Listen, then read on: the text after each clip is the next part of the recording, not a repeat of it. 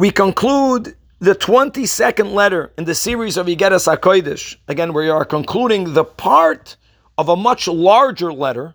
Most of it, not beginning nor end, is printed in Sefer Tanya Kadisha. But from what we have, we are concluding Igeres Chav Beis. And as the Alter Rebbe is writing and chastising the Hasidim, that when a Chassid, God forbid, when a Jew, God forbid, is undergoing any sort of physical discomfort or, God forbid, even worse, pain, etc., that it's the approach should not be one of looking for solutions how to circumvent it.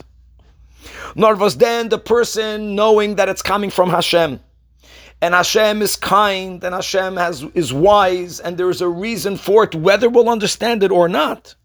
But as long as we stand facing Hashem, face to face, lovingly, not begrudgingly. This is the right approach. And how the Alter Rebbe continues, and how can a person be makabalid ba'ahava? How do you do that? Says the Alter Rebbe, quoting the sages, the Gemara and Brachis, that when a person is undergoing any sort of challenge, bigashmi is is yefash feish b'maisav. A person should examine one's conduct.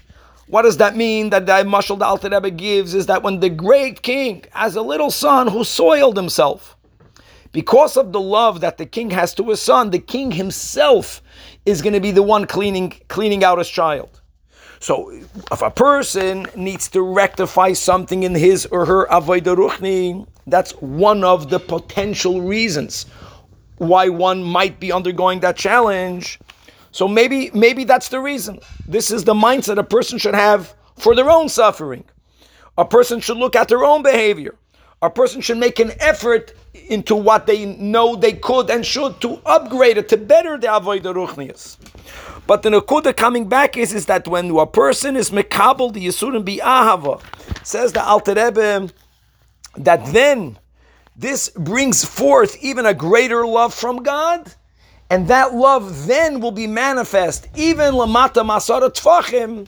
And here the Alter Rebbe is concluding this part of the letter by blessing everyone that, that this approach should taka be the solution, even though the Alter Rebbe is explaining that the goal is not even to find a solution, but to be makabel, the Yisurim ma'ahava, and that in itself will be mevatel all of the dinim, netzach, sela, vod, and as we mentioned uh, two days ago when we began learning Igeres Chav Beis, that this letter did not change the behavior of the Hasidim.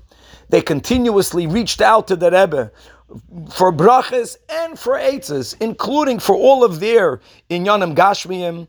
And before the Alter Rebbe passed away, the Alter Rebbe penned, as we mentioned, a beautiful letter explaining the benefit of the fact that Hasidim throughout his life always reached out to him, sharing with him all of their physical tzadahs, because this in itself created even a, a stronger bond and it created deeper empathy.